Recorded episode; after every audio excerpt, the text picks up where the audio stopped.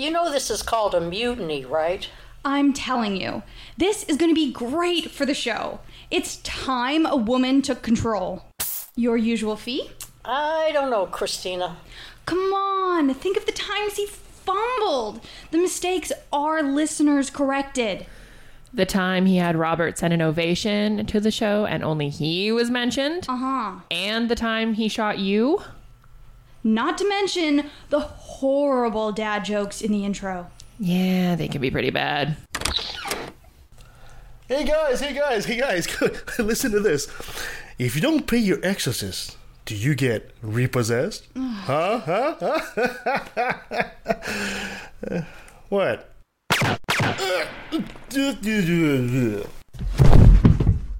Well, that was easy. Well, this is the guy who couldn't handle his pot brownies. Woohoo! Calling dibs on running the show today.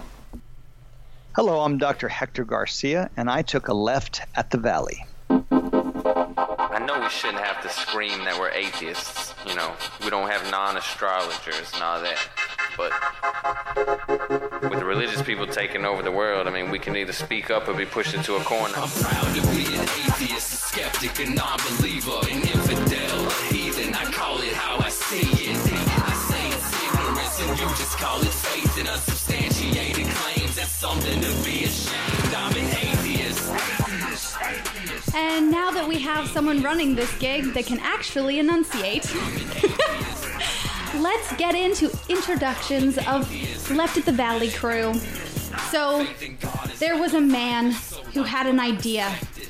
That idea was to bring together a group of remarkable people, see if they could become something more. If they could work together when the world needed them to fight the battles they couldn't. That is Left at the Valley family. Me, I live my life as terrified as the Hulk is of Thanos. Sadly, I can't just hide in my mind and let someone else control my body. Not that I haven't tried.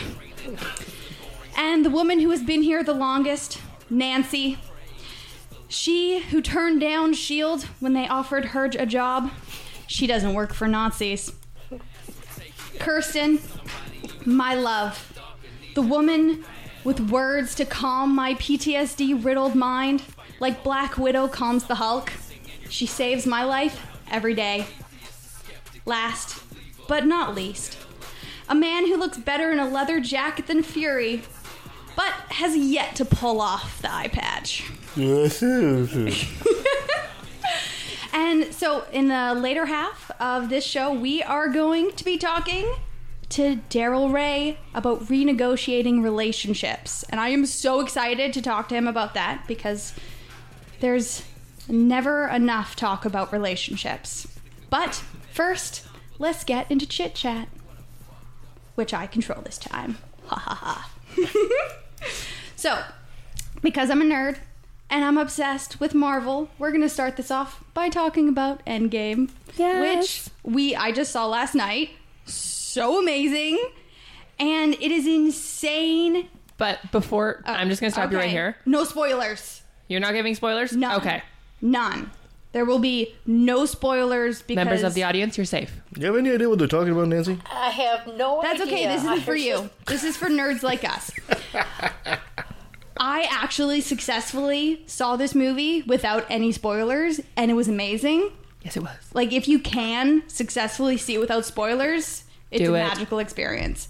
Um, so, I actually wanted to, what I wanted to talk about is the money this movie has made. It is insane. Yeah. It's just coming up to its second weekend, and it's almost made $2 billion already.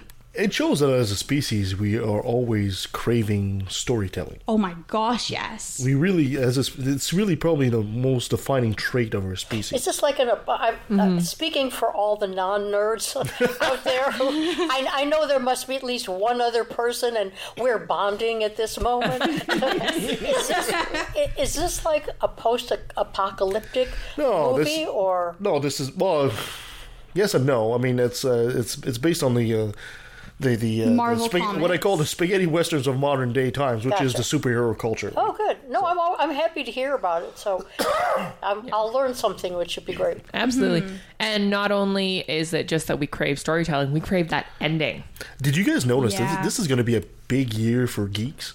Yes. Because Um, what year isn't big for geeks? no, no, no. But think about it this way. Okay, this year they are closing off the the Marvel universe, right, with this movie Endgame.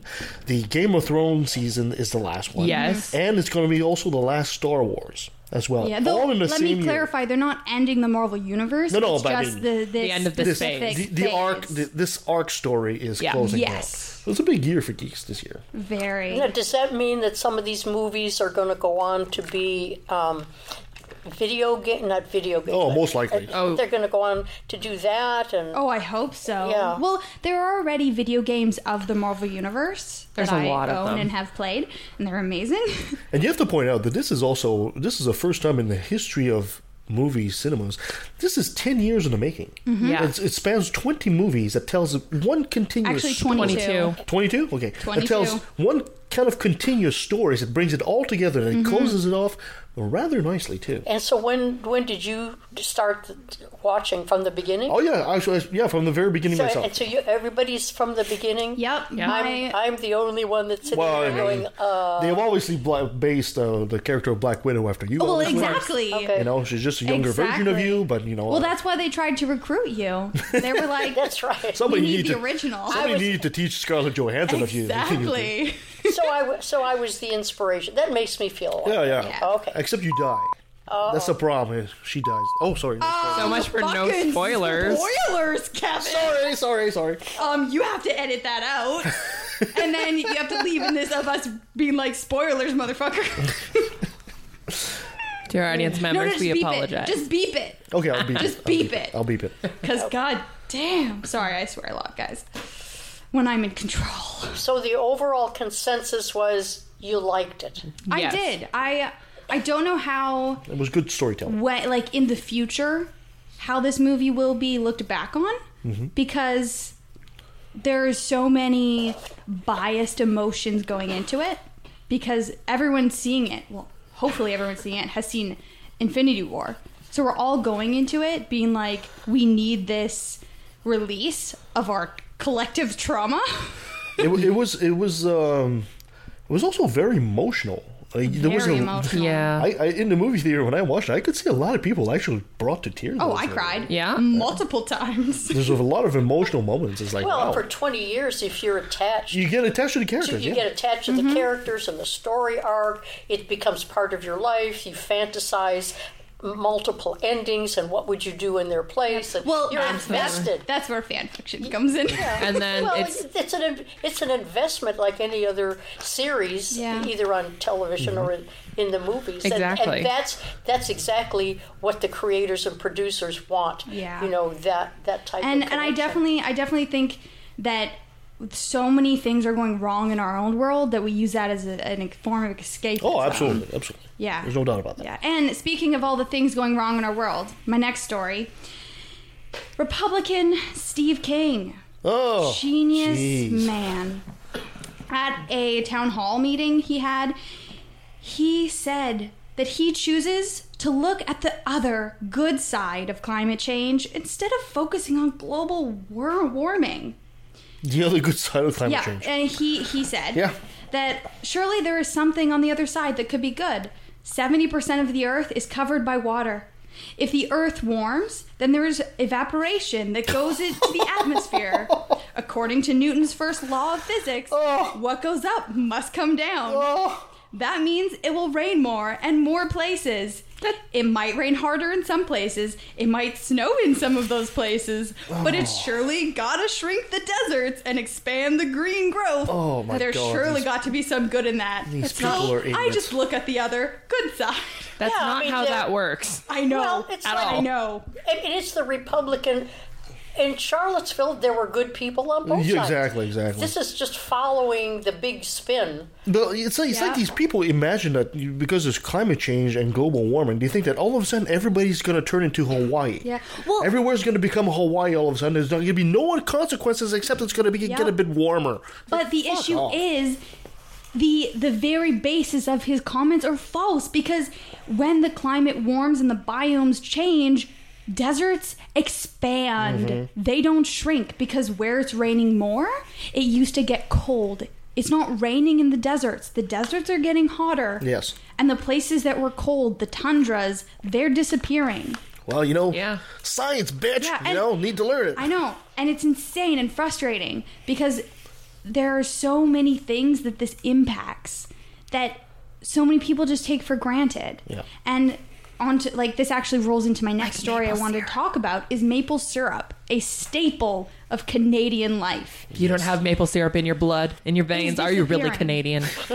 because like i mentioned those warming tundras are making it so the maple syrup production is getting decimated Yes. because m- to, to get the sap that turns into maple syrup and it bothers me. you need very specific temperature like um it's a hot above freezing hot but above for canadians that's hot above freezing you need above freezing temperatures during the day but at night you need it to go below Mm-hmm. Yes. freezing and that's not happening so the very tree, the tree anymore. releases the water. So what's the good side of that? That the There the artificial um, maple syrup made by Aunt Jemima? no, no, those, the, the, those no. corporate people now rise to the top. Oh, goody! We now get to eat chemicals. Yeah. See, there is a good side. Yeah. And Ah. in in 2012, the production in Ontario dropped by 54 percent.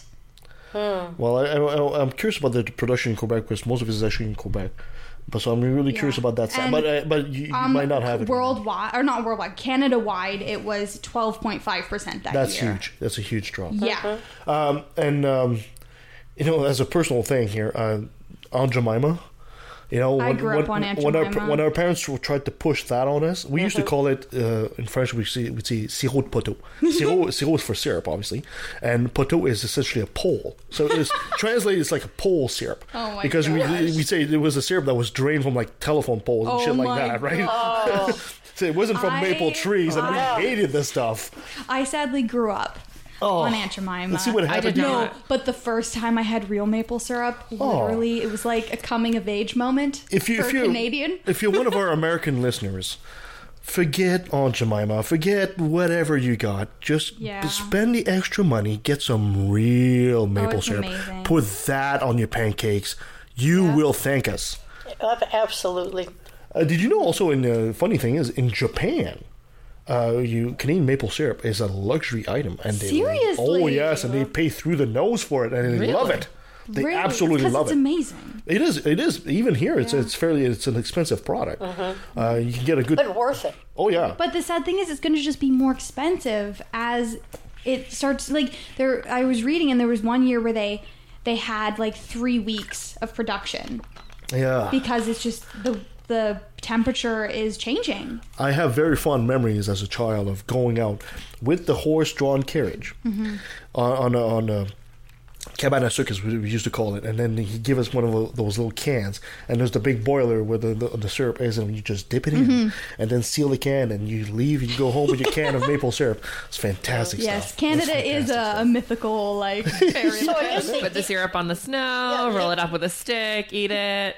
The only rival, I guess, is Vermont syrup, which is close. I, I guess it just Well, kind of depends on your taste buds and which side of the border you Yeah, live on. exactly, exactly. Yeah. But you know, besides, if you go past Vermont, you don't really have any maple production in the states whatsoever. Yeah. So, I mean, we love our maple so much we got it on a freaking flag. Well, yeah, and it's such a staple of Canada. Exactly. Yeah, and sadly, but this this news doesn't get better because another uh, horrible effect of climate change is um, the National Snow and Ice Data Center this month released their ice sea ice update in the in the Arctic Ocean. 1.2 percent of the ice is older than four years. Ooh, 35 years ago, it was one third. ouch. Yeah. And so the issue with this is that the ice that is newer it breaks up easier Yes. in storms, it melts faster, and so it disappears faster. So they're actually predicting that by the mid 2030s there's going to be no summer ice in the Arctic. Hmm. Yeah, but you That- know, that's a climate change thought. isn't real. No, no, that's just, just No, well, I, I, you get back to so many of the discussions that we've that we've had, and other shows like us have had as well. Is that the facts don't matter when you have a climate denier? It doesn't really, and, and that's that's really the the sad and horrible part of it is that when people totally ignore the facts and go with faith or go with whatever. Um, uh, Cognitive bias. yeah, what- have. whatever d- d- kinds of, of things that, that people want to believe. At that point, society just takes a little nosedive because Yeah. you've got a lot of people who are standing in the way of real progress dealing with these kinds of problems. Seems these deniers are not gonna face facts until their air conditioning fails. Yeah. Well, well, you You know, know, it, se- it really seems it's like I, it's not affecting me right now. I don't give a fuck. the the interesting I mean- thing that I've noticed is that a lot of the people who deny climate change are older. Well. They're they're not the people. that's because they, they don't want they don't want to change their lifestyle. Well, and they're not the people that are actually going to live with the ramifications. That's true. Like, I am going to be alive, hopefully, in 2030. And there are some old people who won't Yeah. due to old age. And I'm going to be alive, hopefully, in 2050 and 2060. And I don't really want to have to fight in the water wars. Because, like, I would love to live in a prosperous world. Well, a lot of it, a lot of it is kind of boils down to exactly that. It's like it's it's it's really uh, being selfish. You know, somebody who's a climate change denier is also the kind of guy who doesn't want to give up his big Yeah, pickup. He- totally. He, doesn't want to face the possibility he might have to change his life. Yeah. And and the and the realization that everything he's been doing up till now has been detrimental to Yeah. the world. Yeah. And that And he he's the problem. He, yeah, a lot, a lot of it stands to that. Yeah. Mm-hmm. Well, that is all I have today to, to, to press you all. so let's. Not sure I like her taking over the show. It's kind of depressing from the start here. Yeah, that's okay. Oh, I'll cheer you all up. All right. Um, next, we're gonna go to Nancy for top ten.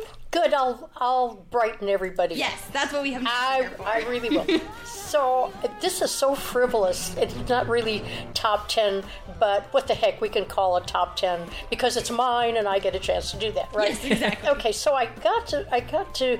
I was hungry, and I didn't know what the heck I wanted to eat. I had. I wanted something, so I also had to do the top ten, and so I started looking through different food lists and things like that. And by accident, I actually ran into a couple of lists that had what was the favorite dessert the year you were born. So I thought, oh. Well, I go back to probably when people sat around the campfire and had dandelion crickets, you know, for their desserts because, you know, that's all that was available. But I thought, no, that would be kind of fun because I wondered if you're born in a certain year and there's a dessert that was famous, does that dessert determine your likes and dislikes of sweet stuff the rest of your life? I mean, I had to, you know, think Yeah. of something. So anyway, so let's start. We'll start with Kevin. Since he's you the all, oldest. yeah, we'll start with Kevin, and tell me the range. Tell me within three or four years, and then we'll get to specifics. Well, you want the year of my birth? Yeah, the year of your birth, and just kind of I've you got know, no problem mentioning that. Like I like, like I said many times before, I was born on the seventh day of the fourth month, seventy four at seven forty seven, and that's actually true. okay. So you're within the range of 1973 to 1977. Your dessert is carrot cake. Ew. So how do you feel about carrot cake? Actually, the, as a kid, I did not like carrot cake, Because it's gross. That's not surprising. uh, but no, today I am completely the other way around. I love carrot cake. Really? Fantastic, especially when you got a nice icing on top there. Oh yeah. Is it the Great icing that you like, or the carrots, or the spices? What about the? Or the mix. Um, as far as uh, yeah, as far as carrot cake is concerned, I'm usually more of a sponge guy. I prefer the sponge Yeah. on cake, but carrot cake, I think it's the mix. Well, would it, would it would you consider it a, one of the top three favorites, or just it's okay? No, it's great. Is it one of the top three of my favorites? No, Oh, okay. but you know, it's it's absolutely I yeah, I've got no problem having carrot cake at all. It's it's great stuff. Yeah. Well, the interesting thing about carrot cake during that time was that the, the reason it was popular then was because it was sort of uh, health conscious with the carrots, and it, so people could say, "Oh, okay, it's a little lighter. it's a lighter cake. It's not chocolate, and it was you know so there's veggies in it. It had to be so, so that part of the health consciousness. It's practically a salad. yeah, Yeah, that's like- yeah, exactly. That's like saying, hey, you know, I'm drinking wine. you know, it's way better than drinking pop. Well, Right. the, the interesting thing about that, Christina, is if you actually go to the year 1974, the most popular, one of the most popular recipes at that point was Watergate salad, which was a salad What? that's sort of a fruit, Watergate salad? fluffy. They called it Watergate salad. It was. It was. Um, it originated at the Watergate Hotel. Oh, okay. It not. It didn't have anything to do sense. with Nixon, but it had to do with the so Watergate. when you ordered a salad, did you have to go, I am not a crook? That's right. That's right. Which is funny. So, you know, we went from the carrot cake to the salad. So, in a way, There we go. it's stretching it, but I'll do anything to make a connection, right? Okay. So, Christina and uh, Kirsten, you had the same 1995. birthday. do. Which We're only was two weeks apart. 95. 95. Okay. Can anyone guess which It's almost one's like older? your, it's almost like your lives are intertwined. yeah. You, It's kind of cute, isn't it? Yeah. That's what happens when you live Okay, so close this to each is other. okay. Out So you boonies. both within the range of 1993 to 1997. You guys fall into the molten chocolate lava cake Oh, I hate that category. stuff. Oh, I can see by your faces. I don't do chocolate. That's not my favorite kind of cake. What this? What, you don't do chocolate? What's I wrong with you? don't There is a reason. chocolate. Okay, you have to share the reason. Okay, so growing up, I'm gonna start building a catapult. my dad worked at a chocolate factory, Uh, at a chocolate factory, and it's molten chocolate. We're, but he okay. would bring home all the slightly misshapen chocolate. um, so he would bring home boxes and boxes of chocolate. So I had a lot of chocolate growing up. so up. you're you chocolate it out. is yeah, you're saying. Yeah. Okay. basically. So I think that's really fun because right away you got the connection. It's not a positive one, but there's a reason why that why that And was there. So I'm a huge fan of chocolate, but molten chocolate cake does not appeal to me either. It's, It's, just, too too I much. mean, Too it's much. Too It's much. just too much. you know, much. often I'll ask, like, I, uh, my big flaw, I do have a huge sweet tooth. But even when you go to a, d- a place today and you order dessert, it's like you have, I don't know, you piece of chocolate cake, and then you'll say, oh, can you put a bit of whipped cream? Great. And then they'll put a chocolate drizzle on top, and then some powdered sugar. It's like, that's too much. That's too much. It's just like, whipped cream. yes, yes. leave it- Sometimes less is more. the cake is enough as it is. A whipped cream, sure, but I mean, drizzle and then powdered sugar and what else? no, I like Black Would Forest you put some crack on top while you at it? Black Forest cake is amazing. no, you become diabetic just by looking yeah, at it. exactly. Yeah, that's wild. And you, you're talking to a guy who's got a huge sweet tooth on top of that, so. yeah, Actually, no, I gotta say, coffee cake is one of my favorites. Uh, Well, now you can you can make those molten things those in a, that you can make in a mug, so you can do it like in two minutes, and it's still too sweet. It has it hasn't improved in, in the in the changes. can, can you give us a couple of ranges because you only got two of us? So uh, can you give us a couple of ranges Well, in we go popular back to 1990. Well, go back to specifically 1995 because that was the range. So the specific 1995, believe it or not, was an eclair cake, which still oh, I has love eclairs. A- so an eclair cake has more of a custardy. Yes. Um, a yeah. proper eclair has custard. Yeah. Yes. Yeah. So how do you guys Tim feel about- Hortons doesn't. Yeah, if you get if you get like a long john with like some kind of icing, cream, white granulate stuffing it, no, that's that's horrible. Toss that out. So that's kind of a spongy. You were you were talking about No, kind of a, a, a proper eclair is supposed to be kind of flaky. flaky. A proper French eclair is supposed to be. I've nice never and- had one then. Then, then you don't know what French you mean. eclair. well, yeah. Kevin, you'll just have to change that. Yeah. Uh, yeah, you don't want my cooking, but you know, if you, I was yeah, meaning no. you can course. buy them. well, not around here. I can't. I can't. really- I can't you, seem to find a good one. You one. can right fly to to to Quebec. Yeah, that's right. buy them, and fly back. Of course, and I will send you my And take bill. all of us with you. I, you know, if I could, I totally would. I would. I would bring you guys back there, and you would have a gastronomic feast, of which you would never have the same again. So there's the, there's the there's the connection there. That's something that you haven't had that you can look forward to. Yeah. So altogether, I'd say we hit hundred percent. Mm-hmm. There we go. There we go. Not a top ten, but it's a sweet spot of the show. Perfect. I Perfect. like it. So now that she has wrapped up her wonderful segment, next we move to Kirsten Maha, to do another. Oh, you say it first. This is great radio, by the way. I know. No, no, no. But you you say it, and then I finish it off. Another brilliant moment. Brought to you by religion. Okay, well, here's something you probably didn't know. A Kuwaiti scientist claims that homosexuality can be cured with suppository that kills semen eating anal worms. Oh, that just sounds wonderful. just wonderful. this this is this is must be some Islamic science, right? It's something. Goddamn. Anal eating semen. Semen eating anal worms. Yeah. Okay. Yeah. Oh my god. Every time I look at this, all I can see is anal worms. It pops out of the page and I just die.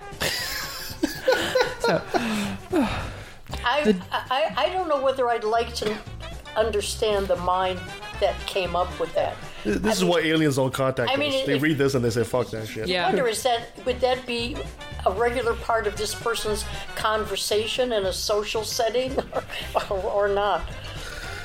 I, I feel conflicted about this because it's a woman scientist, right? Yes, it is. Okay, so so it's like you want to encourage women scientists, especially in Islam, and then this guy. And then this happens. So, the Jerusalem Re- Post reports that a Kuwaiti scientist is being promoted on Kuwaiti TV as having discovered a cure for homosexuality based on Islamic medicine.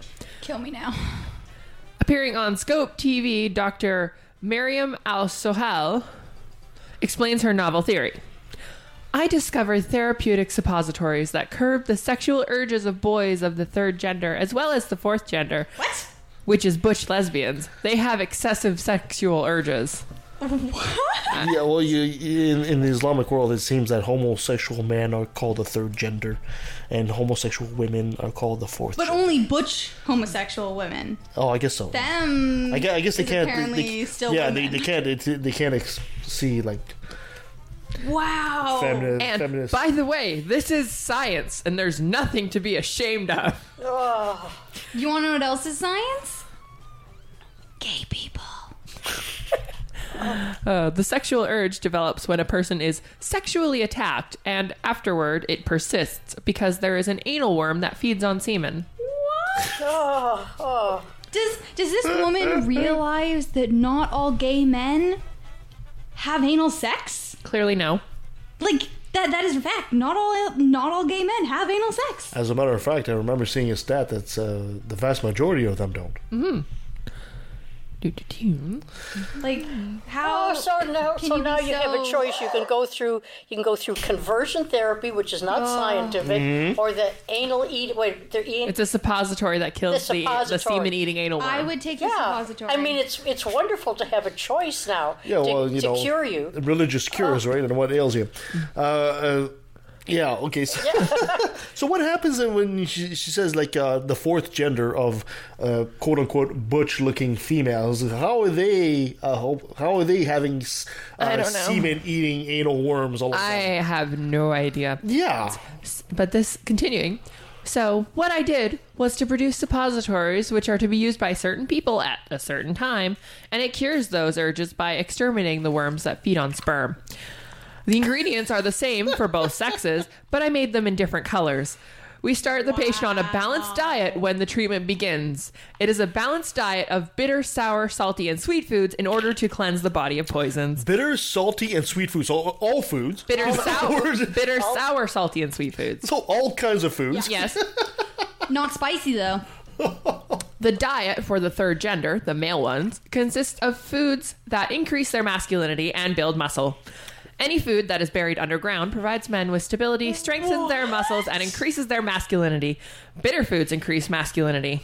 What? So have fun with your So, potatoes. so I gather this is not like a do-it-yourself in the privacy of your own home. You actually have to go to this doctor's office and choose the. I'm a I'm a yellow color. I'm a green color, and Oh, then she's you probably go pink and through blue. the therapy. It's guaranteed to be pink and blue. It's just weird. oh God. Okay, so But uh, some people don't have other people in their life that just say, stop, yes. yes. don't do it. Oh yes. Hold on. There's got to be at some point. There's got to be in that story at some point where she's going to say this ties in exactly what the Quran says, right?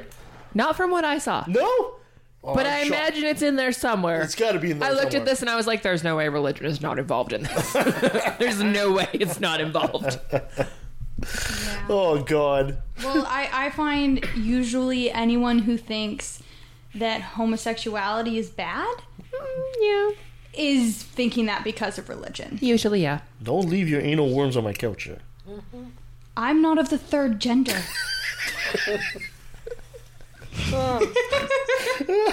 I'm not even of the fourth gender, apparently. Fifth or sixth or seventh gender.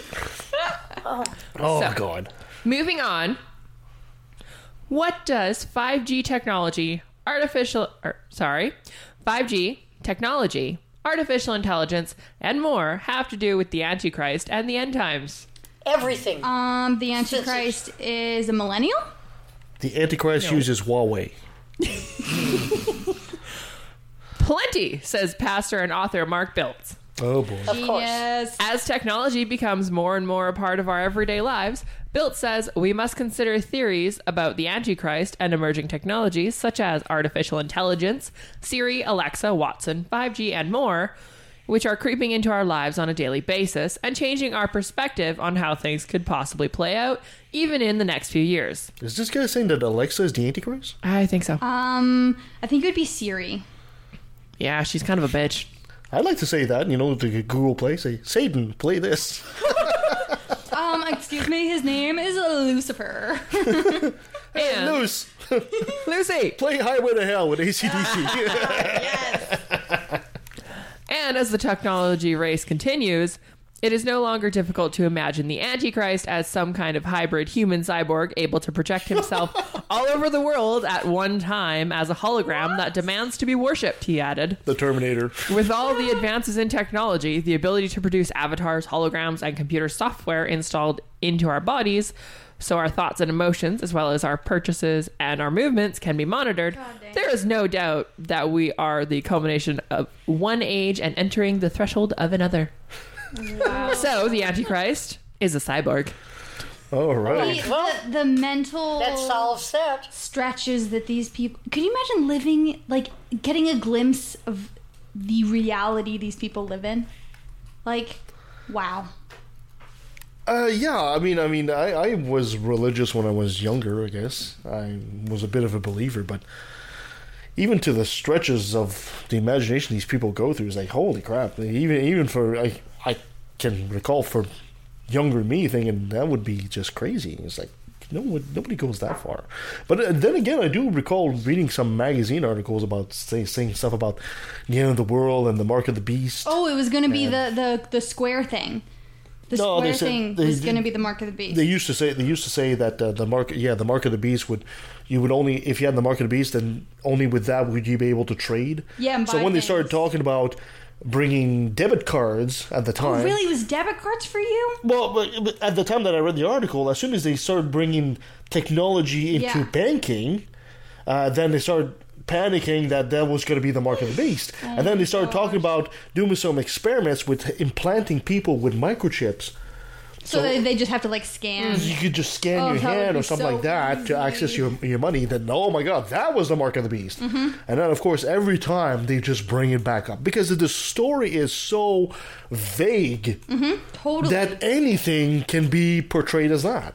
And there's always a certain percentage of the population that's going to support it. Yeah, and the and the Antichrist is exactly that that kind of that kind of trope, right? It, it is such a vague character. Mm-hmm. You know, it could be absolutely anything. It could Yep. be you know a president gone rogue, or a dictator, or a cyborg, or whatever, right? I think a But that's president gone easier. rogue is a dictator. I mean, the broader the broader you make that concept, the more people are going to believe it. Yes. The the more narrow it is, you know, people are going going to say, no, no, not quite, but boy, just expand. It could be this, that, or the other. This is this is why you know a lot of times uh, we talk about end of the world, and they talk about uh, yeah the apocalypse is coming. It's been coming for two thousand years now apparently, but you know as soon as they get specific, they fail miserably. Yep, Exactly. totally. You know, so they kind of keep it as vague as possible, and Yep. this is where the charlatan also resides because they know that people believe it's happening at some point, but then he tries to put a bit of specificity in it and Yep. make a buck off it at the same time. Yeah. Yep. Interesting. Yep. Well, we shall head into our second half to talk to Darrel Ray. And we are excited. We'll be right back.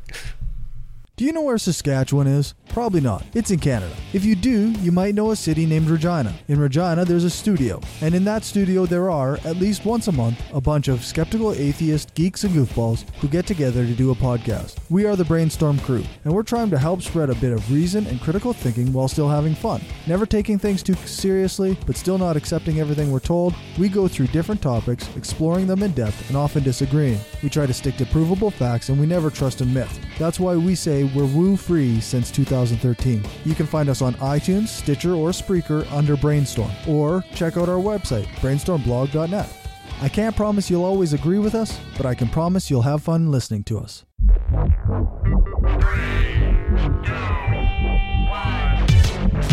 Hi, I'm the Supreme Irreverend Dr. Randy Tyson from the Legion of Reason Diversion.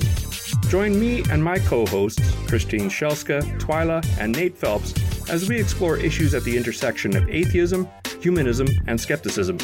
Topics range from alternative medicine to the interference of religion in public policy. We often have special guests to help us understand the topic du jour. Previous guests include biologist Jerry Coyne, ex Muslim author Ali Rizvi, philosopher Peter Boghossian, and the late physicist Victor Stenger. You can watch us on the Legion of Reason YouTube channel or subscribe to the audio version through your favorite podcatcher such as iTunes or Stitcher. And don't forget to like the Legion of Reason Facebook page.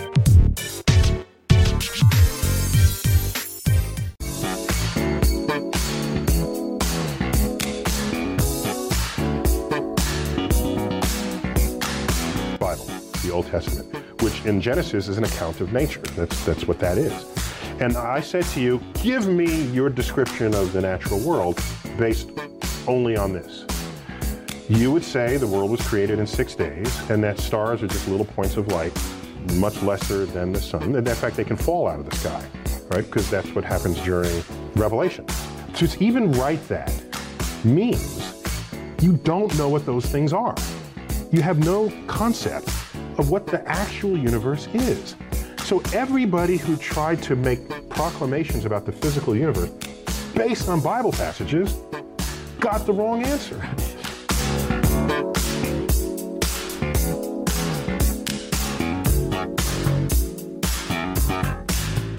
Okay, and today we have our amazing guest, Darrel Ray. He is, we've actually had him on the most out of every guest, and there is a reason for that.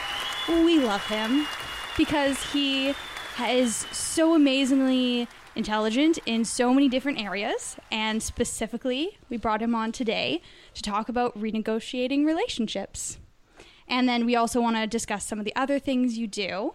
Um, so, to start off, um, for listeners who haven't been listening for a long time and listened to your previous episodes, would you be able to just give us an intro into who Dr. Darrel Ray is?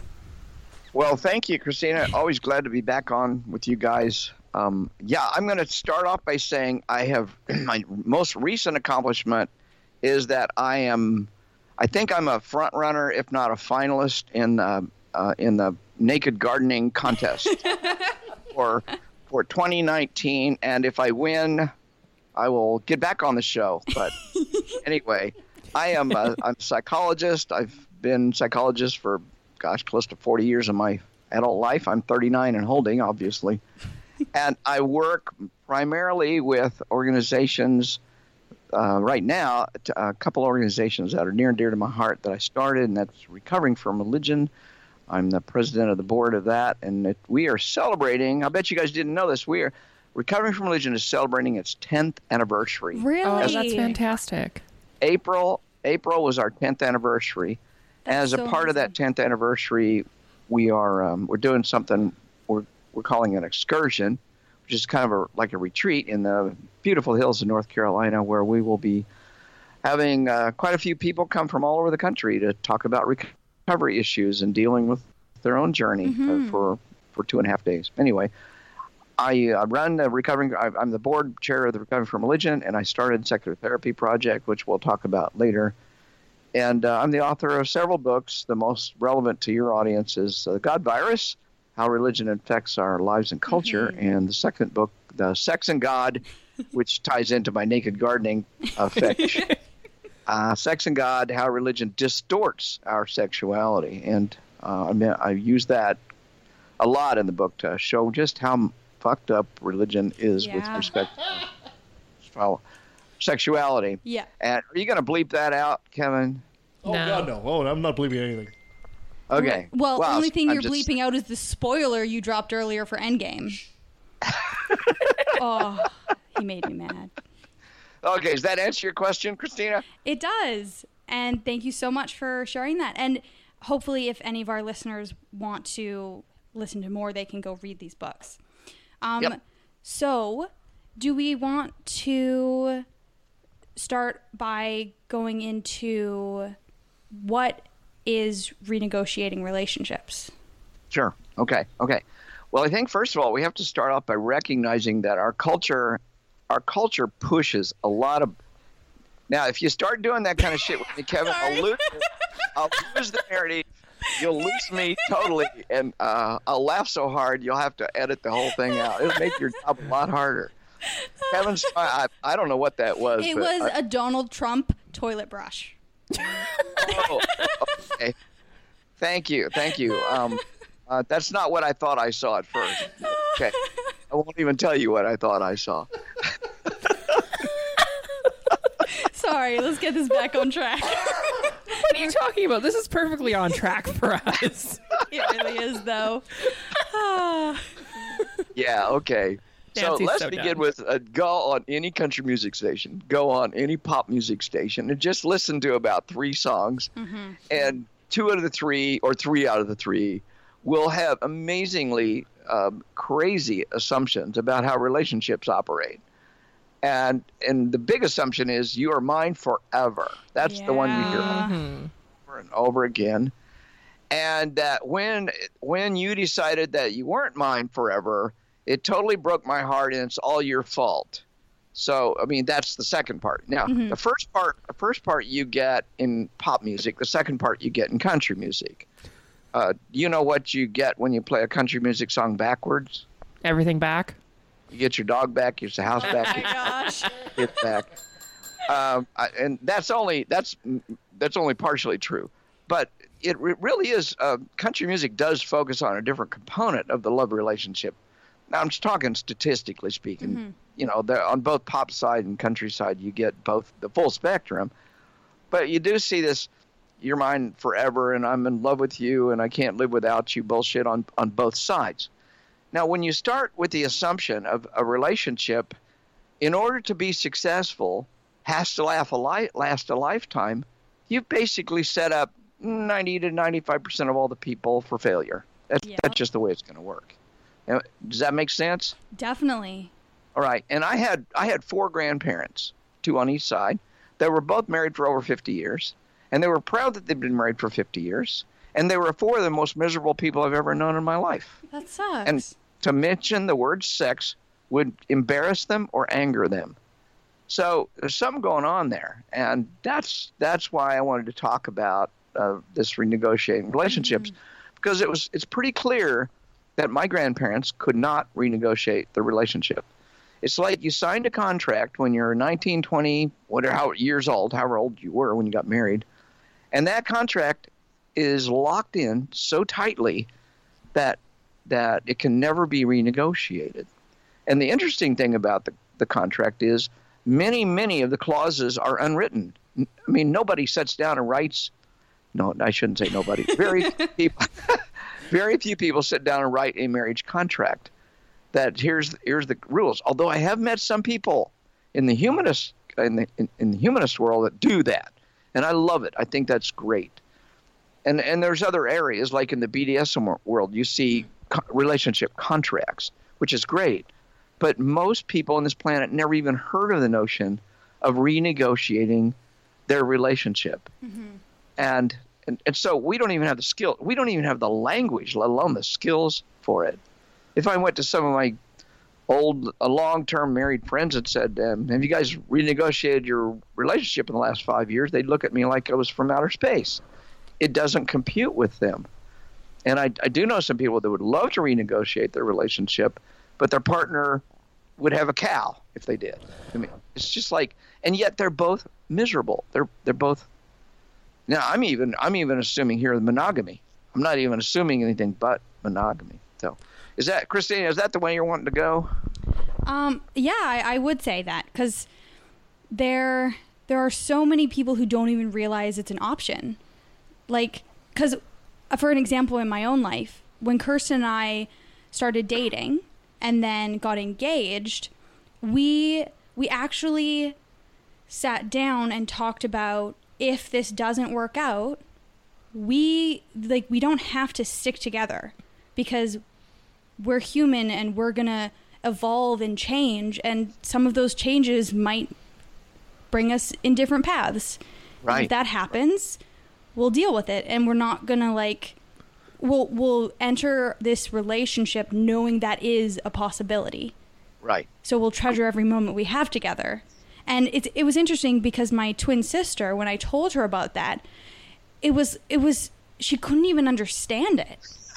like she was like, to be fair, my sister thinks marriage is only for having kids, so she's not oh. exactly the Right, right. best gauge for relationships. But it, but it was interesting that there was a it was like the concept of that one day you might not be with that person if you get married to them.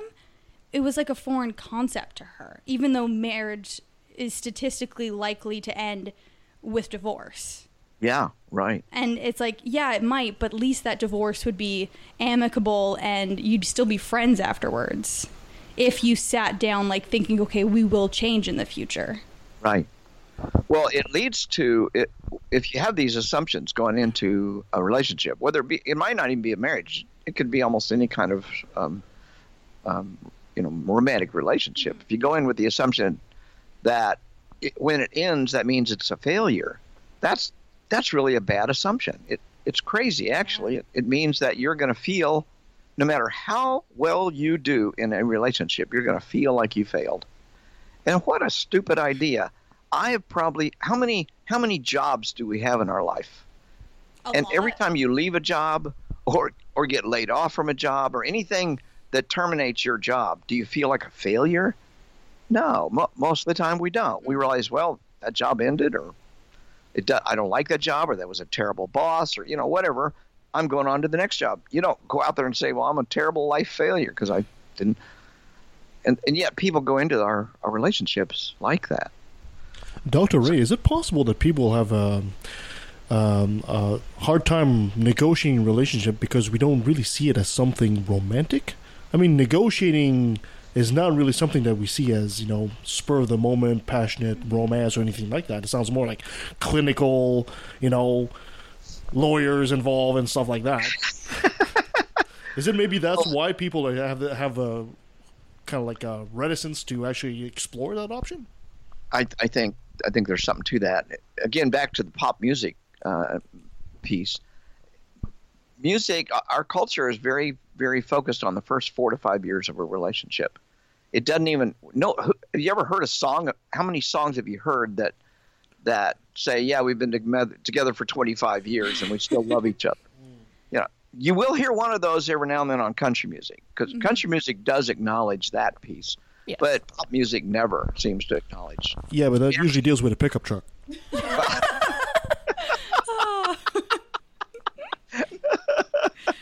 Oh, yeah. And, and, and I don't want to just hit on those two because you can go to operas. Opera's even worse. Many, and I'm an opera lover. I love it, but opera's even worse. You never get a sense about what a relationship should look like after four or five years. So when people sign the contract, and by that I mean they go through the wedding ceremony and they make these public vows. That's as much as signing anything.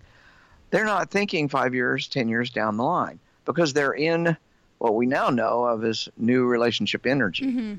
And it's that, it's that flood of, of endorphins that people get that are, it, it, they're drug addicts. When people take their vows at a wedding ceremony after having been engaged for a year or six months or whatever it is, they are still high on each other's drugs. You create a drug in me, I create a drug in you, and we are high on those drugs. After about somewhere between three and five years, the drug stops being produced. We stop we stop stimulating that in one another. Well, um, that's that is the way our biology is put together. So at the end of that time, we're not going to feel, oh, I'm so in love with you forever and ever and ever, and you can do no wrong and all that. No, you left the toothpaste lid off the toothpaste again, and it finally pissed me off. Mm-hmm. You know, your socks are still in the middle of the living room, uh, or you're texting your friend during our conversation. You know, there's any number of things that start coming together, Mm-hmm. and if you can't identify with at least one of those, I'm sure I could come up with 72 others. And we have to then sit down and say, wait a minute, we're at the end of the first phase of our relationship. And if we start, as human beings, start acknowledging our biology and say most relationships are kick ass wonderful for three to five years. Most don't even last as long, of course. But if they do, three to five years is their limit. Then now let's talk about what do we do next. And I think it's perfectly fine to say, well, let's change the nature of our sexual relationship or change the nature of our social relationship or whatever. The problem is when you get kids. Yeah. Kids have nothing but problems. Yeah. And I've got two great kids. Um, I'm thrilled that I got my kids.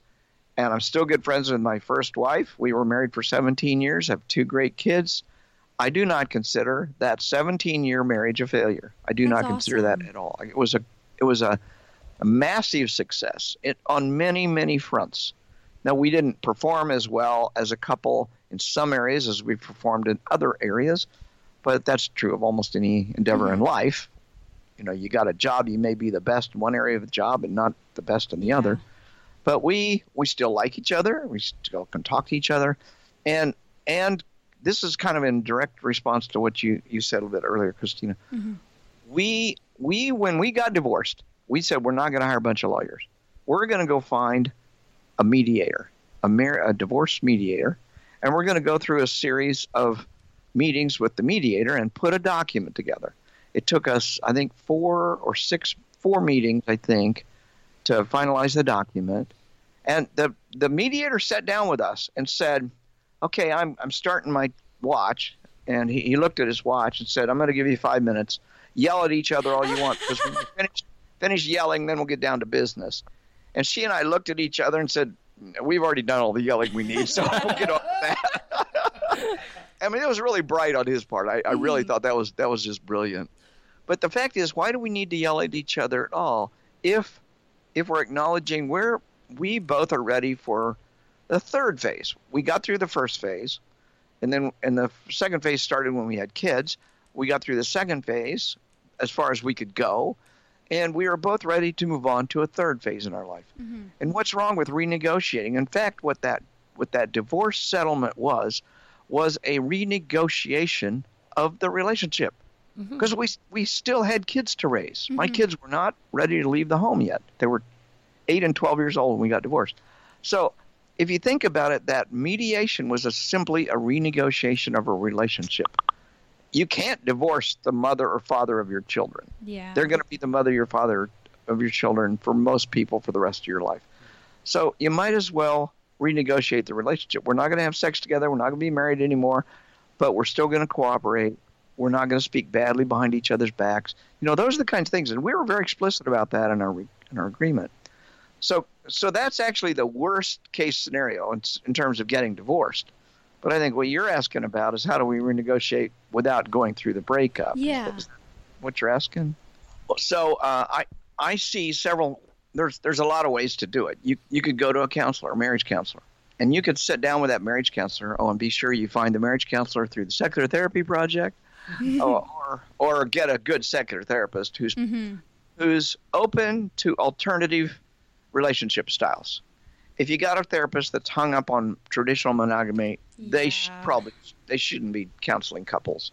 and I'm telling you, a hell of a lot of therapists out there are hung up on monogamy. They think I've had therapists tell me that we're a monogamous species. There's fucking no, evidence for that anywhere. We're we're anything but a monogamous species. Mm-hmm. So what we're trying to do is try and say, well, what? How can we? Again, it's our only body we're going to get. It's the only life we're going to get. So how can we negotiate a relationship with another human being that's gratifying for both of us, supports both of our both of our desires and needs, and um, and but doesn't put us into a a, a straitjacket, a relationship straitjacket. And the way to do that is to go to a therapist and say, we we're having some difficulties in X, Y, or Z area, and we think we need to renegotiate our relationship. Would you help us do that? And a therapist worth their salt can help you renegotiate. And what they would probably do, and I'm not saying every therapist would do it the way Darrel did, but what they would probably do is they'd try to get some kind of uh, assessment of where you are as a couple, where you are as individuals, how those goals are interacting or not interacting, and then try to help you. They wouldn't come up with a plan. They'll help you come up with a methodology for uh, moving forward. And that may mean that okay, we're gonna we're gonna change this instead of spending so damn much time on, on the kids. We're gonna renegotiate so that we have one hot date per week, and at that hot date, sh- she can suggest what that'll be one week, and I can suggest what'll be the next week or something. You know, you can start structuring it a little bit. I'm not big on structuring, but some people are, and that might work. So what I'm telling you is that therapists can help you get away from the the anger, the frustration, the sense of betrayal, sense of loss, uh, by helping you see where you are in the life cycle, helping you understand how to renegotiate uh, desires and, and stuff like that. I've seen many couples. One of the biggest problems I see is the um, when when a couple hits that second stage or, or goes through this third in, into the third stage, they don't want to get divorced, but they want to open the marriage up. And I see a lot of couples wanting to open their marriage up somewhere around uh, 15 to 20 years. You know, I've been married 15 to 20 years, and they say, you know, I'd like to open the marriage up. You can have a boyfriend, I can have a girlfriend, or or whatever, and we'll, we can negotiate. That's another thing. You can go to a poly-friendly or alternative relationship styles therapist, and they can help you figure out is this right for you? Because let me warn you, uh, polyamory and swinging are not solutions for marital problems. Mhm. They they're not the way to treat a marital problem. However, that may be the outcome of you renegotiating your um, your relationship, realizing, wow, we, we have a lot more energy, and and and we'd like to use that energy in other ways. And it's not a slam against your partner or your spouse. That's just the way we're wired as Mhm. as beings. I I could see someone coming into this third stage and wanting to like thinking of okay, do we open up the relationship? I could see if they hadn't set the groundwork in the first two stages that trying to do that could be very hard. So Oh, so is. what what are some things that you could you could foster in the first two stages that would that would help that transition be easier? Well, I think you kind of hit on it a little bit earlier, Christina, and that is if you if you put the understanding down before you even get married, Mhm. like you did, kind of negotiate Yeah. that we were going to give ourselves the option of negotiating, negotiating to be to Yeah. keep the negotiation option open. I think that's brilliant, and uh, hats off to you. And gosh, now my poster child for new negotiations. uh, so, uh, but the problem is, so many people get married, and they've been married 15, 20 years, and and they did not put that groundwork to the relationship. So I, and I think that's what you're asking me, right? Yeah, yeah. well, I think there's several things, several ways to do it. Um, I actually had that in mind when I wrote my book Sex and God, and so what I what I did was when I was writing the last five chapters of the book, and yes, this is an advertisement for the book, but it's also an advertisement for the answer to your question. That's okay. uh, when I was writing those last five chapters, I, I went back and I really tried to um, I tried to um, um, shape those chapters in a way that a couple, two people, could sit down and read those chapters together, and it would and it would force them to ask questions about their sexuality and about their the nature and role of sex in their relationship, and just ask a lot of questions. Those last five chapters. So actually, Christina, what I oftentimes do is I say, go read the last five chapters of my book, but read it, but read it together. Mhm. The, the partners, you know, I don't care what, what relationship um, methodology you carry, but I do think that if you read them together, and then every chapter you're going to sit down and say, "Wow, I hadn't thought about that," or "Man, I had that thought and I was afraid to talk about it." So those are the kinds of things that can happen when you just read something together. I encourage people to go read um, "The Ethical Slut" together, for example Yes, such a good book. yeah, or, or opening up, or loving more, or you know, there's um, more than one, or uh, there's more than two. I mean, Mhm. there's there's a number of really good books, and, and most of those are all polyfo- polyamory focused. However, I, I'm not pushing that. I, I don't care if you're poly or not, but what those books do, why I love the poly community so much is poly community really forces you to ask some questions about yourself. Yep. Uh, all right, sounds like a very knowing yep. Not going to ask any more questions, but I'm guessing. With the poly community, just want to uh, specify here, we're talking about polyester, right? No, no, that's not, I missed the conversation here. yeah, as long as you don't mix that with cotton fabrics. That's, yes.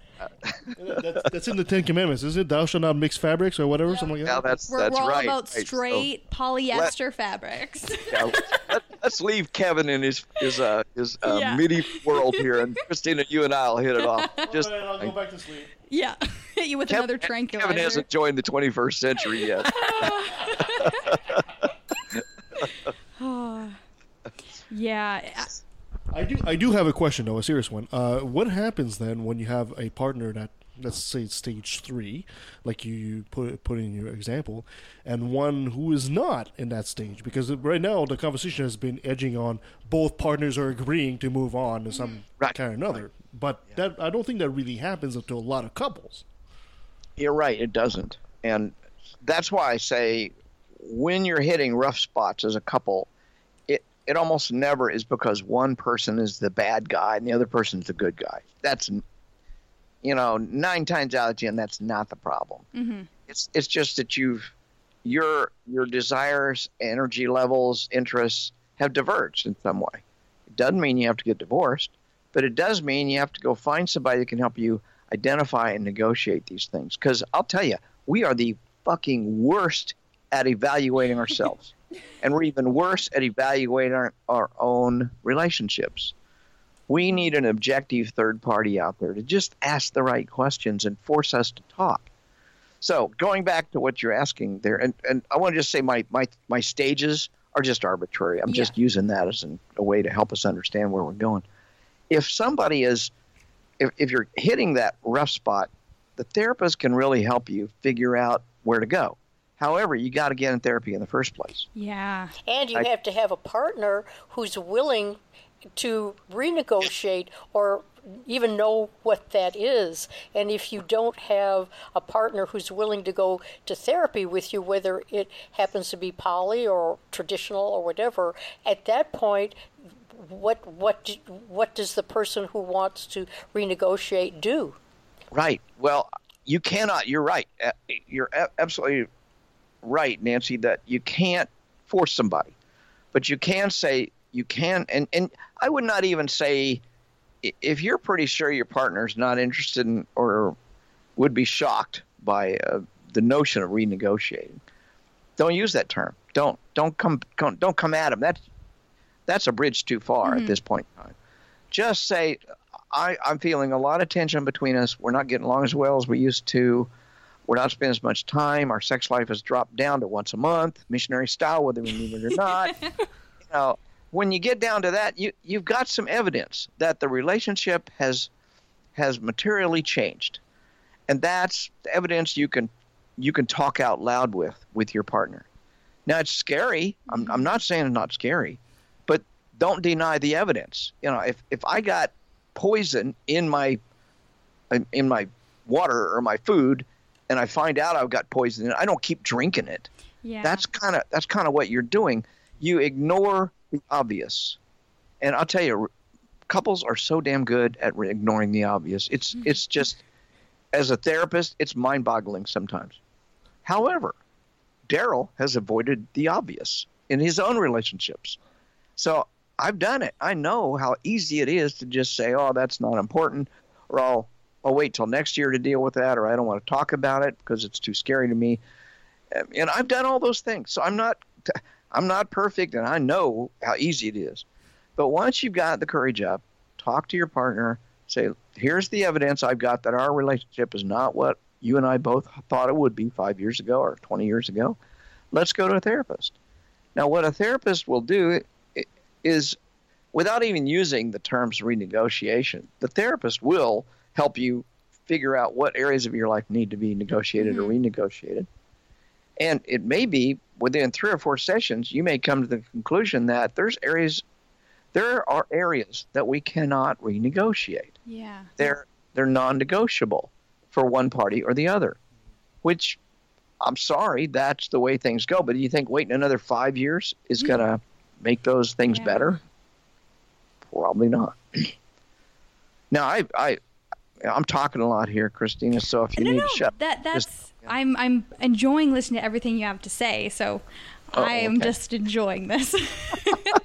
okay, well, I, I can go get off on my high horse here. well, at least the, the therapy options, i- you know, in, in the 21st century, as we are talking to Kevin, you were talking to Kevin before, um, are, are so much more realistic than in your generation or my generation. And I believe my generation is probably when you were talking about your somewhere between your parents and your and your grandparents, where the expectation was that you were going to get married. There wasn't a really nice first husband for you, and you know you could always look forward to a second one.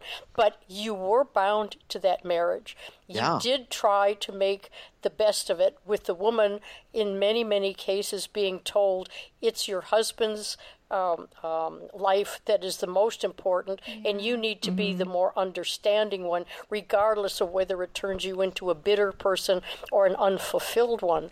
And As it going, should be, goddamn. Yeah, exactly. And then going to therapy, renegotiation was I either have to stay stuck in this or I have to find a way to divorce. And either one brought such feelings of anxiety and mm-hmm. guilt that it was difficult to move forward.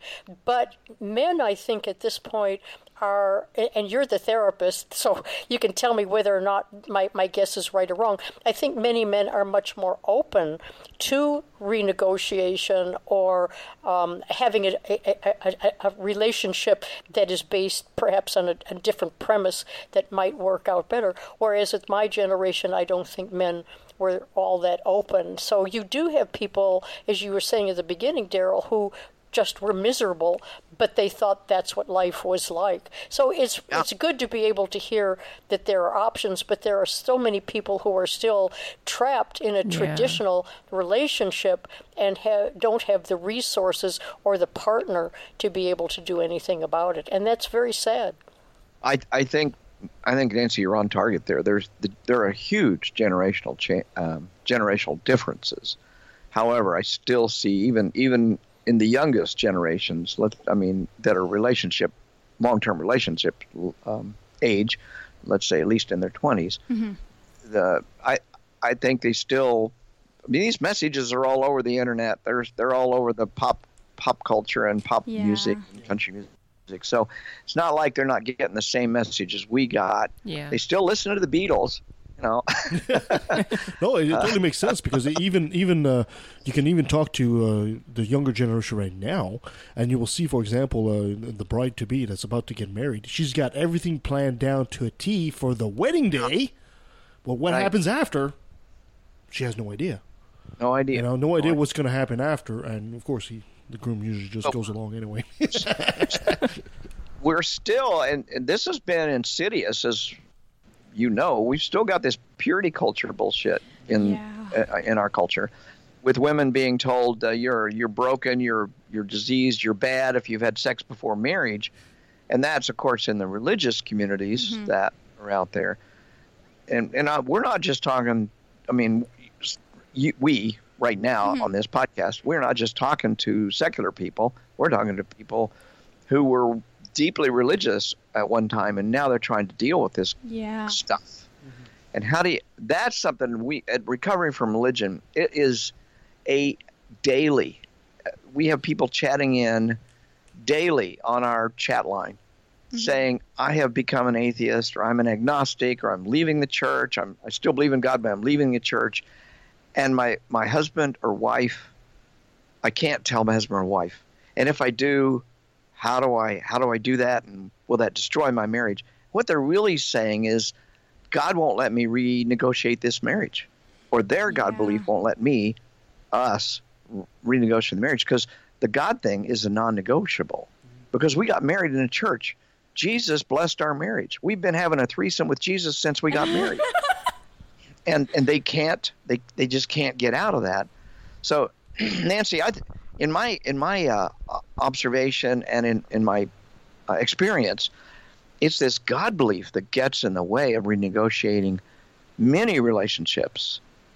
And even among secular people, because I think the secular people oftentimes bring their God, some of the God ideas into it. But even so, I, I for example, I was just watching a chat come through on our chat line uh, just this morning from somebody who was born and raised in Indonesia. Uh, they live in a Western country now, but their their background was Buddhist, and uh, not even strong in that. And one parent was more Christian, the other was more Buddhist, or that's kind of what I got from the chat.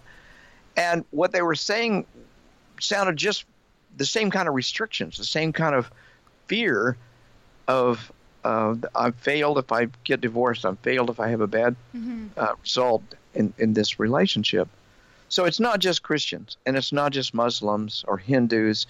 It's Buddhists as well. It's it's a lot of different things. And even if this person this person is now secular and they're still dealing with some of this ancient in their in their life history, ancient training they got when they were a child in early childhood Buddhism and early childhood Christianity. Um, with earlier you were talking about how in pop music and um, country music you hear these themes. Do, and I I also see similar themes in like m- movies, especially like children's movies, where it's like you meet your love of your life and you instantly connect. And do you think that this idea that that you almost have a psychic connection with the love of your life and promotes the idea of like you don't have to like talk about your feelings because they'll just know what you're thinking and that that that makes it the feeling or the idea that you have to talk to your your significant other almost like oh i have failed because i have to talk to them you know, you just hit a. That's a big button. I I think you hit the nail on the head. The the fact that I'm having to talk is eh, triggers the whole failure notion. But that and that you're right. That comes out of our pop culture and training we got in church or the training we got from our Mhm. parents, culture, whatever. And and I think it it does trigger a fear and, and it triggers uh, an emotional response Mhm. that we've been programmed for. Uh, Yeah. I think you're right. It, we were programmed from the day we were born, practically, to have this notion in our in our um, relationship. It it underlies the whole thing. It's like it's like a polluted stream flowing underneath the ground, right where we stand, and sooner or later the water comes up and. And it, and it bites us in the back. I'm really mixing metaphors up. Yeah, whatever you do, don't put your cow in front of the plow while you're doing the water thing, and don't mix your eggs in that basket at the same time. Thank you, Kevin. I'll try to I'll try to not do that, whatever that was. oh. Well, thank you so much for joining us here today, Dr. Darrel Ray. And we will definitely have you back to talk about everything we want to talk about because this subject literally has no end. I agree. Like, I totally. there's no end. Um, so, if somebody wants to learn more about what your research and what you um, talk about, and if they want to, because I know you also believe you have a had a podcast that you've done. Yeah. Um, and read your books. Where can they go to find more? Well, my of course my books are all on uh, Amazon, but my podcast I did it for three years, and then I uh, had was fortunate that the Ameri- the uh, atheist community of Austin contacted me and said we'd like to take over your podcast if you're open to it. So I I signed it over to them. I can still be a guest anytime or a host anytime. I mean, and um, I don't really run it; they run it. Um, it's a great great relationship. I don't have to worry about a podcast. But anyway, they can hear the Secular Sexuality podcast every Thursday night. It's live. It's a call in. Oh, You nice. call in and ask all sorts of questions to the hosts. And I'm sure your listeners would like to call in and, you know, you can ask about whatever. And they always end it the way I, I, uh, when we signed the contract to sign my podcast over, I asked them if you'd, they didn't have to do this, but they agreed to it. I please sign off every time the way I saw it sign off. And my, my sign off is always, now go out and give yourself a big orgasm or give someone else a big orgasm.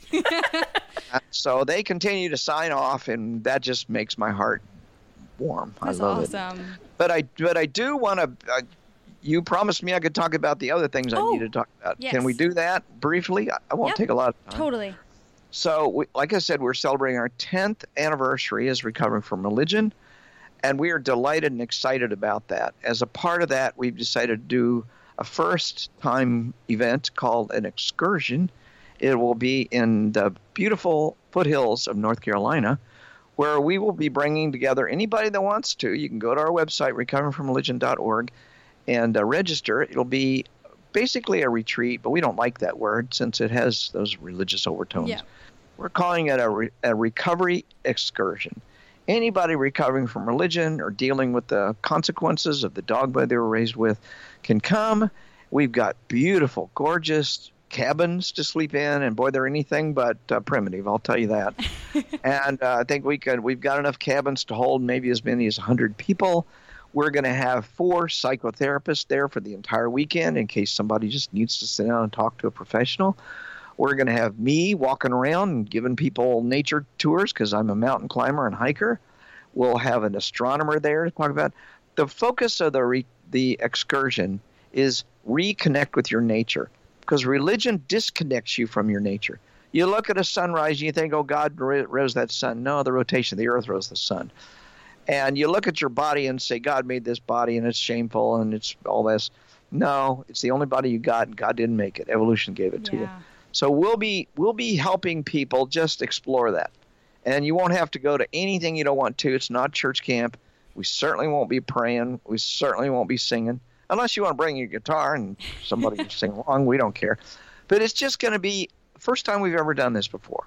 We have hundreds, thousands of people that come to our helpline every every year, and we just thought this might be another opportunity for people to connect with mm-hmm. our volunteers, with our board, with other people dealing with the consequences of leaving religion.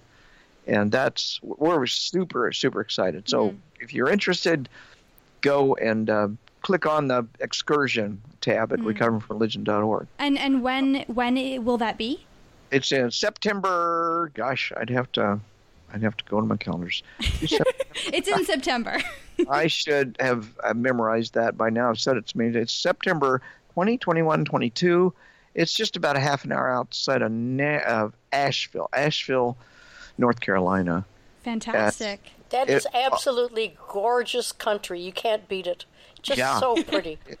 Yeah. Well, and we looked we looked at where a lot of our clients and, and members were located, and we found that a lot of them were in the southeast. So it's within driving distance of probably a lot of people that, that might be interested. Mm-hmm. And I also mentioned the Secular Therapy Project uh, and, sec- and therapy a lot in this podcast. So I just want to encourage people to go to seculartherapy.org if they need a, a good therapist that will not send you back to church and will not pray for pray with you. And uh, last and certainly not least, my big Memorial Day party is coming up at my house, which none of you have ever attended. I'm just saying. To be fair, I don't really want to go to the states right now. It's Well, kind of terrifying. uh, th- uh, I have, um, we call this anti-Trump territory. oh, fantastic. Seven acres in Kansas that are anti-Trump territory. Anyway, Mandisa Thomas will be our special guest this this oh, year. nice. I don't know if you talked to Mandisa, but she's one of my favoritist and favoritist and favoritist of people. uh, she will be here, and uh, she will also be speaking at Oasis that Sunday morning as well. I always try to have a special guest. Seth Seth Andrews has been my- special guest in the past, and Um, you know, I've had a bunch of other special guests over the years, and uh, it's good good to have Mandisa this year. But it, it's uh, it's 21 hours of partying at my house. nice. Here's the deal: if you consider yourself an atheist, you're really not.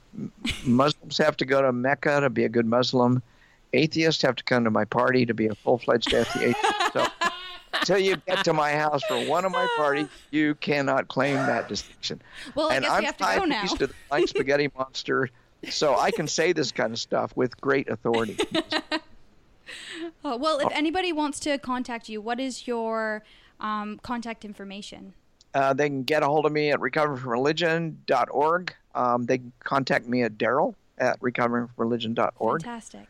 Um, I'm I'm all over Facebook. If if you friend me, I've got five thousand of my closest friends there, so I don't just friend everybody anymore.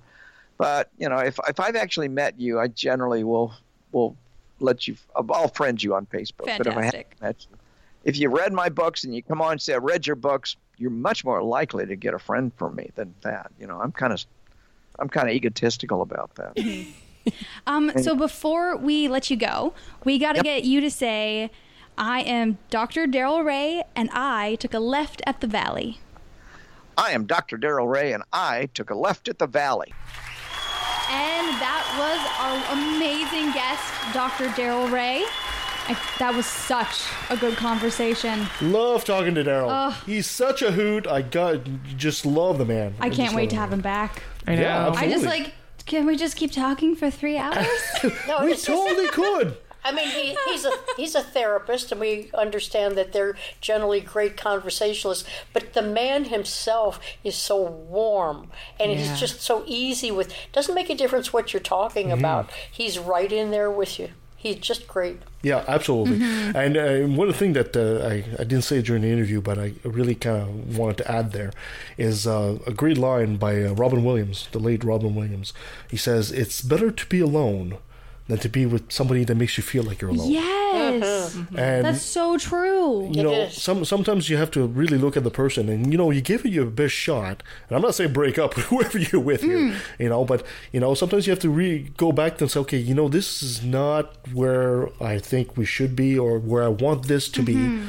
And it's okay to be a tad selfish with yourself, you Yeah, know, real- because you have needs too. Exactly. And the relationship is generally like it's not just all on one person. Yeah, and you're never going to get 100% of everything you want. But if you can get 80% of everything you want in a mm-hmm. relationship and live with that 20% you don't have, then, you know, maybe th- that's really your threshold of where Yeah. you want to be, right? And it involves a little bit of that give and take. yeah, and also. and communication, people. Yes, Yeah. communication. Communication. and you, you- you also have to remember that you cannot change the person, the partner you are with. Right? No. Exactly. You shouldn't ask them to change who they are as well. So it's really, you have to be honest with yourself, honest with them, and say, are we a good fit? Yeah. Are we actually a good fit? And, you know, let's face it, we are half a chromosome away from bonobo monkeys. Yeah. So uh, it'd be, you know, maybe we should just have orgies all the time like they do. and and you know what look into different relationship styles if you've never done it before because Yeah. i the first people i dated i immediately like i never i always knew it was going to end and i just i never felt okay. Yeah. and then i found polyamory and i'm like wait what is this amazing thing? And it it that's what my relationship was missing because that's what I, I am. I'm polyamorous. Yeah, you know. I, I can't not be polyamorous. If people doesn't do it for you, think about furniture, right? Exactly. or get some nice toys. I got that look from Kirsten. It's like, oh, God. Yeah, I think I think sometimes it's difficult if people feel a certain way and their partner doesn't endorse that or doesn't respond to it and you begin to think I'm a failure there's something the matter with me mm-hmm. you have to say maybe I have the wrong partner or maybe I have the right partner we're just not approaching it the right the way. right way, but so many times it's an either or mm-hmm. you know and mm-hmm. mostly people take anxiety and blame on their own shoulders and it's difficult to move on from Yeah. there. Okay, so if you would like to reach us, you can find us at our Facebook page, which you guys should leave comments and let me know how amazing I did, because I need constant reassurance, because I am a, a deeply, deeply anxious person. Um, you can find our website at www.leftatthevalley.com. Our Twitter is at LATV Podcast. Um, you can send your emails to left at the valley at outlook.com. Oh, left at valley Oh. at outlook.com. Thank you. Sorry. I can't read. my Left at valley at outlook.com. Um, send your complaints to Nancy, but make sure you duck or side jump or just get out of the way of the knives that are being thrown. Um, give us a five star review anywhere you can because it really helps people find the show. It helps us feel better because I mentioned I'm a very insecure person. um, if you would like to hear extra bits of the show that we don't put in, you can um, uh, donate to Patreon, and there'll be some goodies there for you. And you can find that at Patreon slash LATV. Oh, great. Now I got to put, put some goodies in there. Well, yeah, we're gonna put the recording we just did. Oh, really? Well, yeah, that's what we said. You just created a ton more work for me all of a sudden. Thank you. yeah, that's what I do. Create Oh. work for everyone around me. Coming up It's okay, just teach me how to do it and I'll help. next week, you were supposed to do the whole Patreon thing from the get go anyway. Yeah, but did I mention I'm a deeply flawed human being? She's she also is a um, what's the word? I don't know. Anyway, fails me now. we'll be talking to Sarah Austin, a transgender woman and YouTuber. After that, we have David Fitzgerald talking to us about Moses. We'll have our friend Anthony Magnabosco giving us another lesson So in excited. uh, street epistemology. We'll be talking to our new favorite nuclear physicist, Dr. Ben Davis. Andrew Jasko is coming back as well with Red Burks to talk about cults. We'll be talking to Hertzie Hertz of the Minnesota Atheists, and our friend Lilith Starr, the Satanist, comes back to talk to us about her book. Wahaha. Lots of stuff coming down the I'm so excited. Congratulations on taking over the show for now. Thank you. I'm gonna get great you. job. Yeah, if you It was a fun me. show, Christina. It was great. Thank you. Yeah. I, I had a lot of fun. Lots of nerves. I almost had a panic attack this morning. That was fun. You did good. Thank You did You great. did amazing. Yeah, let's do this some more. Yeah, Hey, hey, listeners, did you enjoy being able to actually understand what was being said? I'm getting a. f- I'm not. I'm, I'm feeling attacked here. That's okay. No, no, we're just That was her We're intention. just It renegotiating. Oh God, that's it. I'm leaving. Thank you guys. Have a wonderful May the 4th. Until next time. Well, I got. I just have to begin with this. Happy Naked Gardening Day. Oh, naked gardening day. Really? Yeah. Now, you should go on my Facebook page right now and look. You may not want to talk to me after that. Oh That's what I'm saying. no! If we if we were there, we'd join you. You've been on the show the most as a repeat guest. It's because we love you. You just, you Well, just absolutely love that's, you. good. That's good. Let's keep that rate up here because I, I actually wish I could come be on the studio with you guys every time. It's, Oh. you're, you're it's fun. Well, what we need to do then is have a naked studio day. I'm I'm there. I'm there. All right. I, Until the I, next flight. I, I figured I figured that that would be the motivation for you to come up.